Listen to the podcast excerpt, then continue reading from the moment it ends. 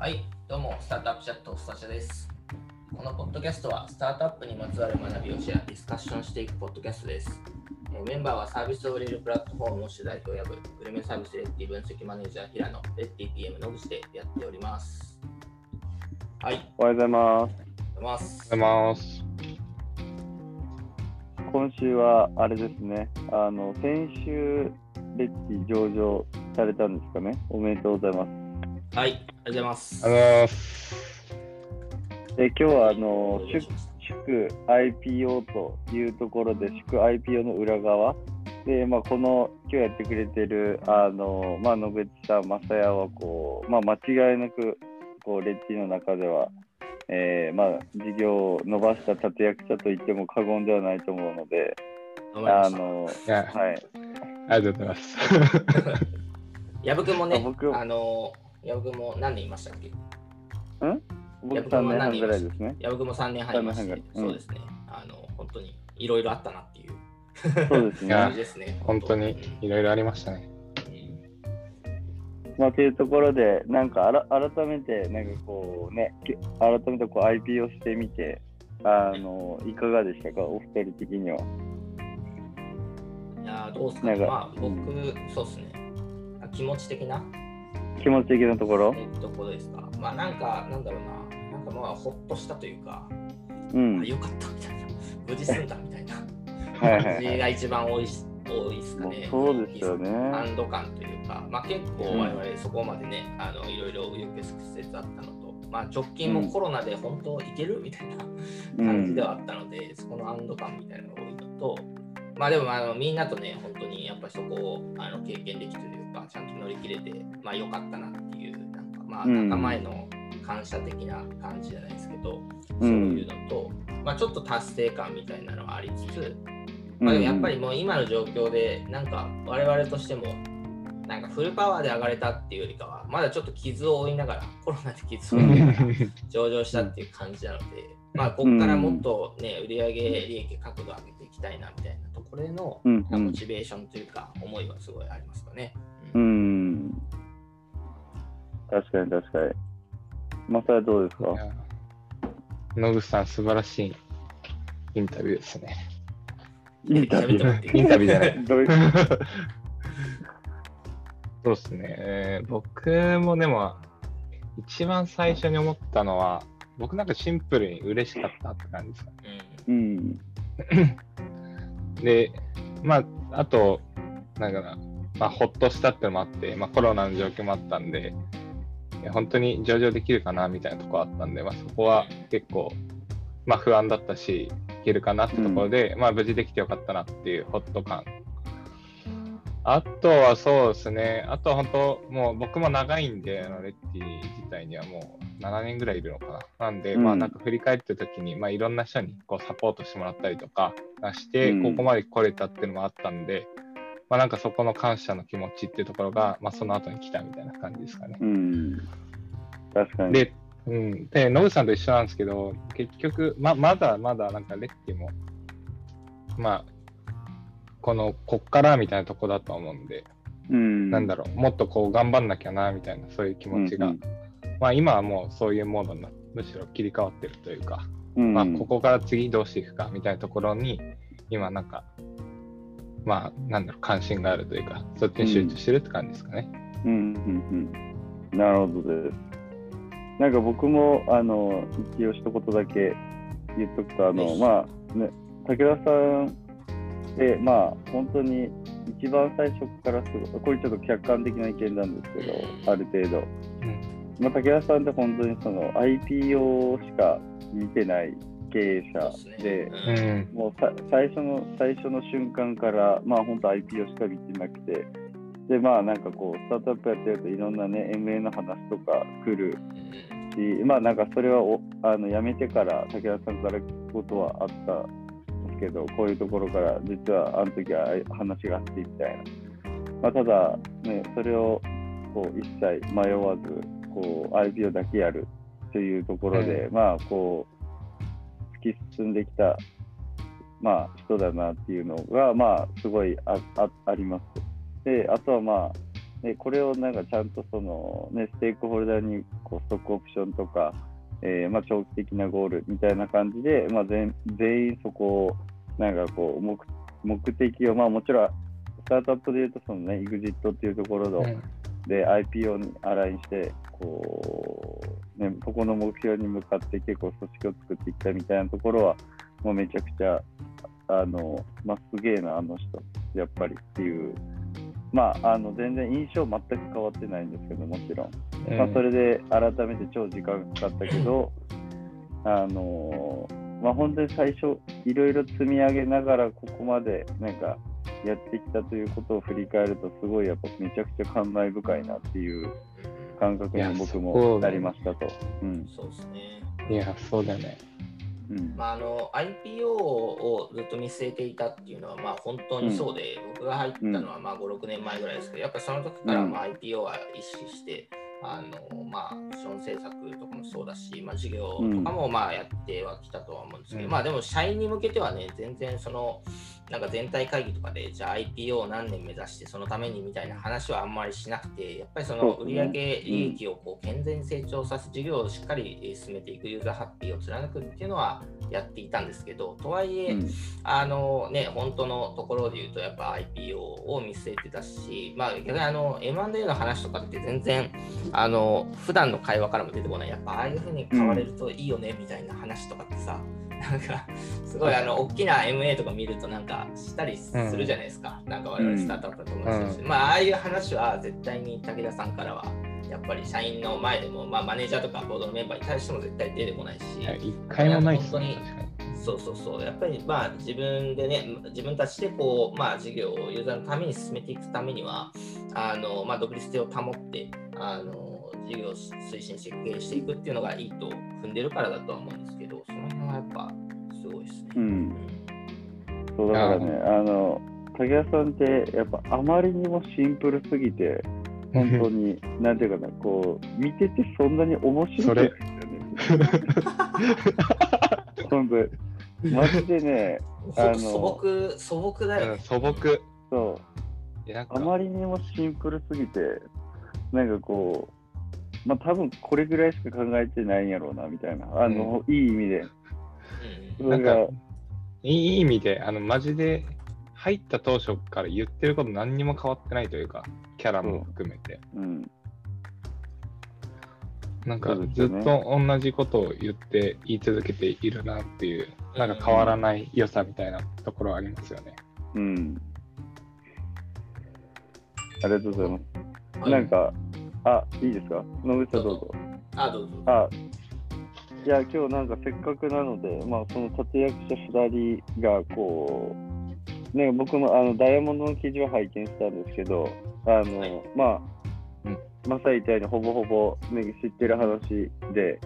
あの、なんかもう少し、こう、2人の、まあ、立役者の目線から見て、このタイミングちょっときつかったなっていう話と、いや、このタイミングすげえちょっとエクスタシーがやっぱりめちゃくちゃ満たされたなみたいなタイミングとかをなんかぜひ一個ずつぐらいちょっと話せるといいなと思ってます。エモいね。エモい振りで返りのも話そうそうそう話をしていきましょうか。うん。平野君の、じゃあ、一番最初の新卒の時の話とかからぐらいから何かありますか？あれ、バットのやつ？バットバからットバットのやつ、ババットかットのやらバットから。バットから。あんまバットじゃなかったらちょっとネタ変えるんで言ってください。うんなんだろうな、僕、そうですね、新卒、まあ、改めてなんですけど、2014年に新卒で1期生で入って、まあ、当初、10名、10名ぐらいかな、しか社員がいないところで入ったんですけど、まあ、その1年目、全体的にめちゃめちゃきつくて、なんでかっていうと、まあ、まあ、シンプルに全然成果が出なかったってところが、まあ、個人的にはもう、しんどかったっていう、まあ、エピソードですね。うんうん。まあ、これなんだろう。去年の新卒の時の話？うん。はいはいはい。まあ、10あの一番最初のきつかったところでそうで、まあなんかもう中途でさ、あの周りの人が、まあ、あの10名ぐらいしかいないけど、みんな中途で、まあ、バリバリこう他の会社で活躍してきた方々が、まあね、レッティ入って、あのもう、まあ、個人プレーでやるフェーズ、なんだろううん。もうマネジメントとかいう概念もそんななくて、うん。おののがこうプレイング頑張って、まあ、成果を出して伸ばしていくってフェーズだったんで、まあ、なんかそんな中で僕が新卒で何もない、はい前のなんかどっかで話でやった C クラス人材の状態でこう入って、まあ、なんかこう、SE、あのユーザー数をこうグロースするっていうところのミッションを任されて、うん。まああの、まあね、2014年まで1000万ユーザーを目指せみたいなところだったんですけど、うん。まあ、そこをもうハイパー満たするみたいな、半分ぐらいしかいかないみたいな、うん そういう結果で終わって。めっちゃ覚えてるそ その時はあの本当に自分の成果出せないのもそうだし、まあ、重要指標を達成しないっていう状況下での、なんだろう、オフィスの空気感が半端なくなんか悪くて、その時は、うんちょっとどうすんのみたいな。でめっちゃそのプレッシャーとかも。覚えてる。あ あの1年やばかった一番やばかった。あの1年やばかった。いや本当なんか、あの武田さんとか、あのね、3人目の入社、3番目の入社者、内野さんから、なんかもう毎日のようにこう詰められるみたいな時期があって、うんどうするのか、どうやって伸ばすのか。僕もなんかその説明ができない。SEO って何、うんみたいな。うん。まあ、野口さんがいない時代ですね。SEO スペシャリストが入る前、SEO わかんないですと。GA のユーザー数しか見てないみたいな。う。ん。スタック打ったけど、効果検証できないみたいなのあって、うん。なんかもう暗闇の中走ってるような状況で、確か脱に。するっていう絶望の1年間を迎えた時が、まあいろいろ厳しかったっていう、なんか本当に、に。なんか胃が痛かったんですよね、その時、あの毎日。僕、僕、そういうのないんですよ、基本、胃が痛くなるとか。初め、あの、あの時だけですかね、多分これ。うん。のが、多分当初きつかったことですかね。確かに。うんあの僕のぶ僕当時 あの、えーいた部下もあの帯状疱疹で来てましたもん。それは、ストレスで。矢野くんですか？そう矢野君です。帯状疱疹できてたね、確かに。そうなるほどね。面白い。まあこれはすごいね大変な時期ですよね。うん。ありがとうございます。なんか、逆に good moment はこうどういうところでしたまあ、グッドモーメントはもういろいろ飛んじゃうんですけど、そこから時期、うん時系列的には。まあ、僕自体はあの2018年からは、まあ、分析チームを立ち上げたわけなんですけど、はいはいはい。まあ、そこでのこう、なんだろう、チームとして、まあ、今3年目にもうちょっとになるんですけど、まあ、しっかりこう継続してやり続けられてるってことと、あとそこでのこうメンバーが、まあ、ほとんどこう新卒でこう立ち上げたメンバーだったので、うん。まあ、みんな若いんですけど、うん。まあ、彼らがもう2年目とか、もうちょっと3年目になるって中で、どんどんこう活躍してってることですかね。なんか本当、最初はもうね、入ってきて、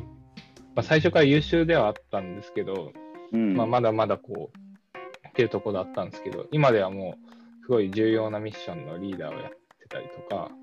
うん。あ、と、分析基盤をすごいしっかりあの守ってくれてたりとか、感じで、なんか僕が全然こう、見なくても、見なくてもじゃないですけど、まあ、あの、もうひ全然なんか僕のがこう、まあ見なくてもですね、しっかり活躍してくれるっていう状況になって、なんかそこの、なんだろう、そこは嬉しいですかね。まあ、活躍してるってとこは、はい。それはなんかなんでうまくいったんですか、それは、チーム的には。いろんな状況の変化あると思うんですけど。そうですね。まあ、なんだろうな。まあ結構分析チーム自体が、まあ、担うべき役割みたいな、ミッションとか、あとその、どういうバリューを出すべきかっていうところは、しっかりこう言語化してたってとこもあって、うんまあ、そこはちゃんとメンバーにこう、まあ、あの話してた。まあ、こうやって、うんまあ、貢献していこうみたいな。うん、なっていうとこるほど。ろに対して、まあなんかこうメンバーも、まあちゃんとこう一緒になって、あの、うんうん。やってくれたみたいな、なんかシンプルにそれ、そういうところですかね。だから僕自身がこうメンバーをマネジメントしたとか、育てたって感覚が全然なくて、うん。なんかこういうふうにバリを出していきたいから、ちょっとやっていこうみたいな。ってところに、ちょっとみんなも協力してくれって感じでやってくて、まあなんかそれが彼らのこう当事者意識とか自立性とかを高め、まあすごく高いなと思ってるんですけど、まあ、うん僕が全然面倒を見ないのかどっちなのかわかんないんですけど、まあ、かなり自律的で、まあなんかそういうところあるのかなと思ってます、ね。うんうんうん。なるほど。まあ、結構期待する役割をすごいちゃんと明確にした上で、チームとして動けてみたいなところが、まあ、ベースにあって、あとはまあ、うんちゃんと優秀な子が入ってくれてみたいなところですかね。うんうん。そうですねなるほ。ど。まあ、あと、まあ、ちゃんとね、こう分析があるある程度レバレッジできる あの、うん。組織フェーズになったとか、事業フェーズになったっていうのはすごいでかい。うん、それは結構大きいですね。まあ、あとちょっとあの、そうだ、一個、もう一個あって、この分析界隈が、ちょうど分析チーム立ち上げたときに、賑わってたんですよね、こうん。の業界的に。うんうん、まあ今、あの、もう起業されちゃいましたけど、メルカリ、うん。元メルカリの柏さんとか、うんうん、まあなんかそういう界隈の人たちが、まあ、コミュニティを立ち上げて、はい、こう情報をなんだ発信してくれてたのもあって、まあ、どうやったらこうバリューを出せるかみたいなところを、うん、まあ、かなりこうキャッチアップできてたっていう、なんかそういう環境も良かった。まあ、そういう意味だと、そういう分析界隈の方々って、まあ、今でも結構こう飲みに行ったりとかしてうん、話す仲間だったりするんですけど、まあ、そういうなんだろうビジネス友達みたいなところが広がったのはすごい、あの良かったなって思ってますうん、うん、ね。うん。なるほど、なるほど。素晴らしい。ありがとうございまはい。す。はい。じゃあ次、野口さん、なんか、あの、 bad moment からちょっ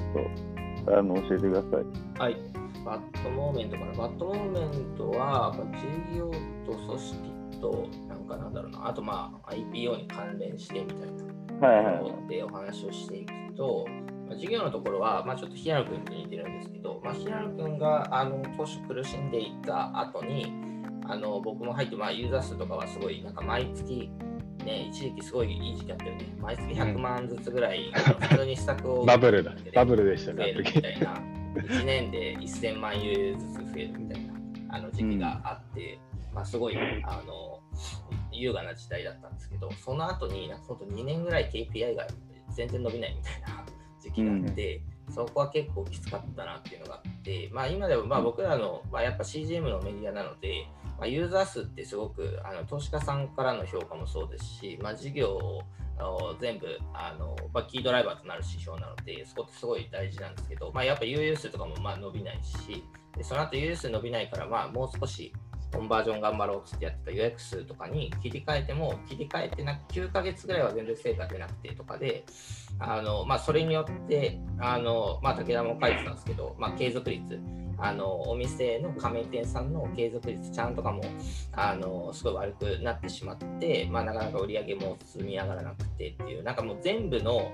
あの、まあ、KPI というかあのこうなんかあのそういうところの指標があのうまくいかなくてすごい悪循環みたいな時があったので、うんまあ、あの時は本当結構きつかったですね。なんかクォーターごとに、まあ、うちで言うとこうチームを変えて、えっと、なんかうまくいってないんだったら次のチームに変えてやっていこうみたいなのやってたんです。まあ、割とそういうチューニングをね、いつもやるし、なんかうまくいってる時は変えないっていう感じなんですけど、本当なんかマイクウォーター変えてるみたいな。マイクウォーター全然うまくいってへんから、チューニングをしないといけないみたいな感じがあって、なんかもうなすすべ、もう全部うまくいかないので、あのまあ本当結構組織的にもぐちゃぐちゃになってみたいなところはあったんですけど、まあ、割とその外部の人からね、結構僕らで言うとアドバイスを受けて、あのまあ、コンバージョンを増やすための追い方こうしたらいいよとか、組織こうしたらいいよとか、グルメサイトだったらこういうう風な鉄則があればそれやった方がいいよと教えてもらったりとか、なんかそういう結構コンサルティングとかアドバイスを受けて、まあ、うまくそこは回復したみたいなのあるんですけど、やっぱその時期は本当きつかったなっていうのがありますと。であとは、どあの組織、うん、あとは組織のところで言うと、なんか結構その、なんか一時期リファラル採用をね、めちゃくちゃやってたんですけど、うん。いつぐらいだっけな ?3 年前ぐらいかな？すごいやってて、2016年とかかな。2000あ2016年ですかね。うん2016年やってて、なんかめちゃくちゃうまくいったんですよ。クォーターで本当、なんか60人ぐらいの組織に20人ぐらい入ってみたいな感じだったんですけど、うん、なんかそこで入った人がなんかことごとくあのうまく、えー、いかなくて、まあ、割と半分以上がなんか辞めていってみたいな感じだったので、うん、なんかその時期とかなんか本当きつかったですね。これでも入ってくれた人は、なんか本当リファラルで入ってるから、割と我々と会う人も多かったし、まあ、今でも仲良くさせてもらってる人いますし、まあ、すごい優秀な人がめちゃくちゃ多かったんですけど、やっぱり組織としてそこの、まあ、優秀な人をなんかうまく活用するというか活躍してもらうためのなんかオンボーディングがうまくいってなかったりとか開発とかでいうとやっぱそのどの言語を使うかフレームワークを使うかとかのなんか宗派が結構バラバラで、まあ、それはまとまらないよねみたいな、まあ、我々としてなんかどうしたいかみたいなロードマップがなくて、その辺うまくいかなかったりとか、まあ、開発の組織トップがそれに伴って、あのなんか辞めたりとか、なんかそういうのがいろいろ重なって、なんか僕もなんかいろいろ開発したいことは山ほどあったんですけど、なんか全然進まないし、なんかもうみんな喧嘩してるし、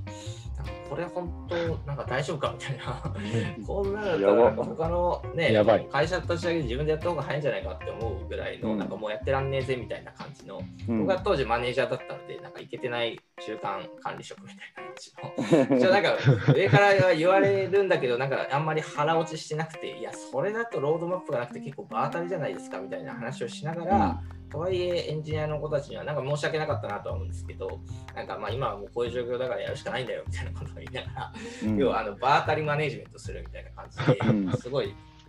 いけてなかったですね。うん、なるほど。まあ、その後とかは、まあ、今 VPOE の小作と一緒に、まあ、あの開発のなんかロードマップをきちんと作りましょうとか、組織はあのしっかり、まあ、エンジニアメンバーがオンボーディングできるようなエンジニアでマネジメントするような組織にしましょうとか、あの今までね、その PM があのエンジニアマネジメントしたりしたので、その辺をちょっといろいろ変えたりして、まあ、良くなったりはしたんですけど、うん、なんか結構そうですね、なんか組織に疲弊、まあ、組織がボロボロで、まあ、自分も組織に疲弊するみたいな、うん、なんかそういう時期も80人から100人ぐらいの組織の時期はすごいあったなっていう感じですかね。なるほど。ちょっと質問していいですか？はい、どうぞ。あの、ちょっと戻っちゃうんですけど、授業のところで言うと、なんかこう、伸びない時期で、なんかまずなんかこう、まあ、絶対にスタートアップ来るじゃないですか。なんかああいう時に、まあ本当にその、まあ、いろんな形でその解決策っていうものが、まあ、突破口が見つかると思うんですけど、なんかこう具体的にどういうことをやややったのかとかど、どの辺がなんか突破口になったのかとかでいうとど、どんな感じですか？いやなんか火をてらうのをやめて、結構原理原則に戻したっていうのが、はい、シンプルにあるかなと思ってて、うん、まあ、以前もあのスタチャでお話ししたことかもしれないですけど、うん、なんかその SEO みたいなところで言うと、なんかめちゃくちゃ他がやってないようなロングテールのキーワードページを作りまくって、とはいえ、あの結構ね、言語処理とかうまくやって、ちゃんと質が高いページを保ちつつ、ロングテールのページを作るんだみたいな、なんか、今日木をてらってたんですね。はい、普通やんないだろうみたいな、普通やっぱコンテンツが高いページを、なんかまあ今で言うとこう、まあ、数を絞って作っていこうみたいなところは、原理原則としてあるんですけど、やっぱそれに外れて、あのなんかやっぱり俺たちは突き抜けないといけないから、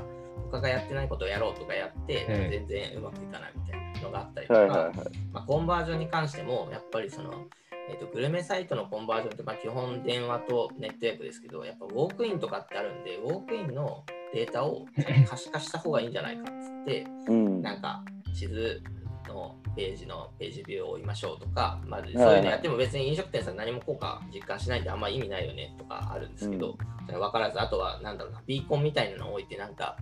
あの実際に人が来たのを感知してうまく撮れたらいいんじゃないかっつってなんかそういうのプロジェクトをちょっと走らそうとしてみたりとかなんかそういうのも、はいはい、あの全然コンバージョンを増やしてなかったのにあのなんだろうな木をてらってやろうとしてたんですけど、やっぱ普通にシンプルにやっぱちゃんと他の人が他の会社が追ってるコンバージョンを追った方がいいよねとか、まあ、コンバージョン他の会社はじゃあこうやって PDC 回してるらしいからじゃあそれを真似してみようみたいな。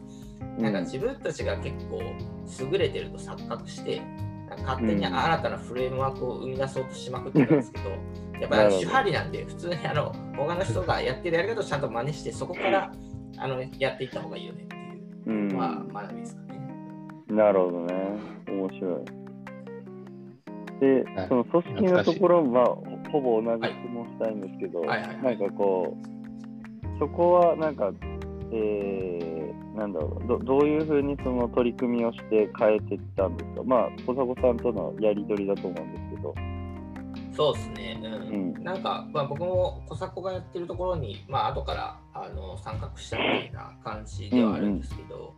やっぱりそのな、なんだろうな、これもさっきのと一緒で、やっぱむやみやたらに拡大するのはあんまり良くなくて、あとはまあできもしないことを言うとか、なんかそういうのはやってなくて、やっぱり自分たちのコアな部分から絞って、あのまあ、一段一段階段をこう、まあ、あの積み上げていくというか、そういうのを登っていくことが大事かなっていう感じですかね。うん、なんか割。となんか昔はそうですね。全然あのそういう体制が整ってないにもかかわらず機械学習をめちゃくちゃやっていきますとか、あのエンジニアファーストな組織を作ります。やっぱエンジニアの人の 10%20% はえっとまああのイノベーションのために投資する時間として作りましょうみたいなことを言ってたりしたんですけど、やっぱどれもあのすごい掲げた目標はすごい崇高でやっぱみんなに育ったんですけど、それをこう実行するための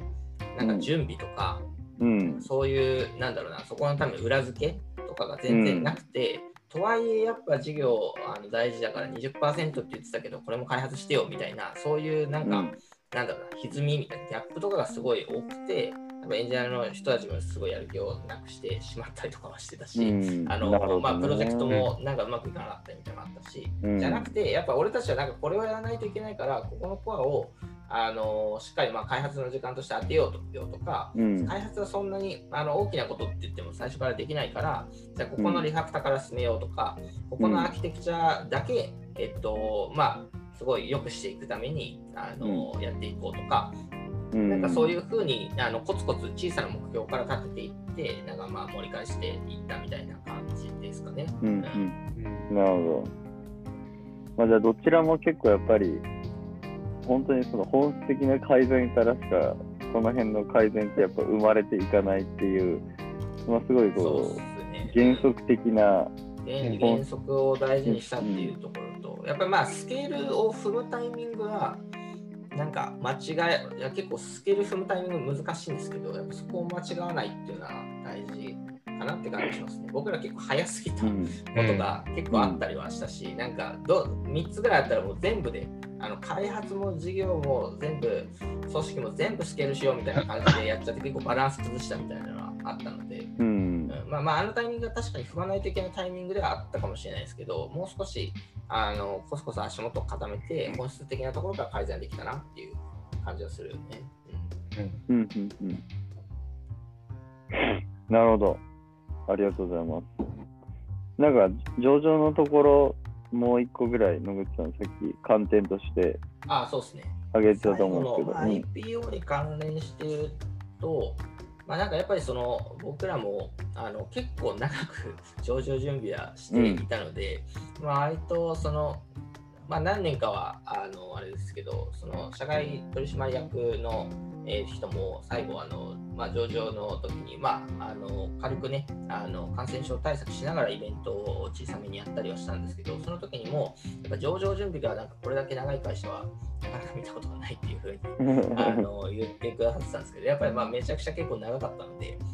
うん。あの僕とか、あのまあ、無謀のね、担当役員とか、まあ、マネージャーとかやってる立場からすると、なんか余日をこうずっとあの合わせないといけないというか、うん。割とあの、まあ、資金調達が終わって、上場までのタイミングって、本当に売り上げを着実に上げていかないといけないタイミングだと思うんですけど、そこで余日をちゃんと、まあ、そういう資金の、ね、収入がない中で余日を合わせないといけないっていうのは、まあ、うん。結構辛かったりというか、これいつまでだろうなみたいなのはありとありました。で、あとは、うん。えっと、まあコロナですかね、やっぱりコロナのタイミングで、えっと、まああのタイミングで来たっていうのは結構辛くて、なんか本当になんかね、売り上げとかはやっぱあのタイミング、あの目に見えて厳しくなりましたし、まあ、飲食店さん本当閉店していったりとか休業していくし、これはなんか本当に生きていけるんだろうかみたいな感じのことを、えーちょっと思ったりしていて、まあ、今だいぶえー盛り返してみたいな感じですけど、あの時はなんかもうそもそも上場とかよりもやっぱりすごいコストカットはまあ本当しまくりましたし、広告宣伝費からツールから何から何までカットしてっていうところでしたし、まあ、社員に関してはなんか本当にこれはもうあの武田の思いなんですけど、やっぱりその社員、正社員に関してはカットはしない、まあ、人員削減はしない、えー、かつ、えーと、給料もまあ下げない、むしろその後ちょっと上げたりはしていたぐらいで、やっぱその、まあ、レッティの成長を支えてくれたコアの仲間はあの、すごい大事にしていくというか、まあ、そのメンバーとやっぱこういう苦境でも乗り切っていくんだっていう、まあ、彼の思いがあったからこそではあると思うんですけど、まあ、とはいえ、なんか本当になんか上場とかよりも生きていけるんでしたっけ、我々みたいな。感じの、僕もなんかこの、なんかまあ9年、10年ぐらい働いてて、なんかこんなにあの結構辛いというか、壮絶なことはなかったなっていうところではあったんで、そうですね。うん、なんかそこの本当辛さというか、まあ、よくあのここまで来れたなっていう考え深さというか、そういうのはありますかね。うん、ありがとうございます。改めて、なんかね、野口さんとあのまさにそのあたりのあの上場するまでの、まあ、マサイだったら7年、野口さんだったら5年半ぐらいですか？そうですね。うん。うん、まあ、すごい長かったと思いますけど、改めてお疲れ様でしたと。ありがとうございます。ありがとうございます。まあ、僕はね、やっぱり矢君に紹介してもらって、レッピに入った頃こそなんで、あの、ありがとうございます。いやいやいやいやこちらこそありがとうございます。矢部さんのおかげですね。いやいやいやいや。まあこれでね、なんかももうちょいこの各あのー、テーマで深掘りしてたらそれはそれですごいあの身のあるコンテンツになると思うので一旦まあ今日はこういう感じで、あのー、まあ、ざっくりこうエモモーメントを振り返るという感じの、えー、回でしたと。というところで今日もありがとうございました。はい、ありがとうございます。ありがとうございます。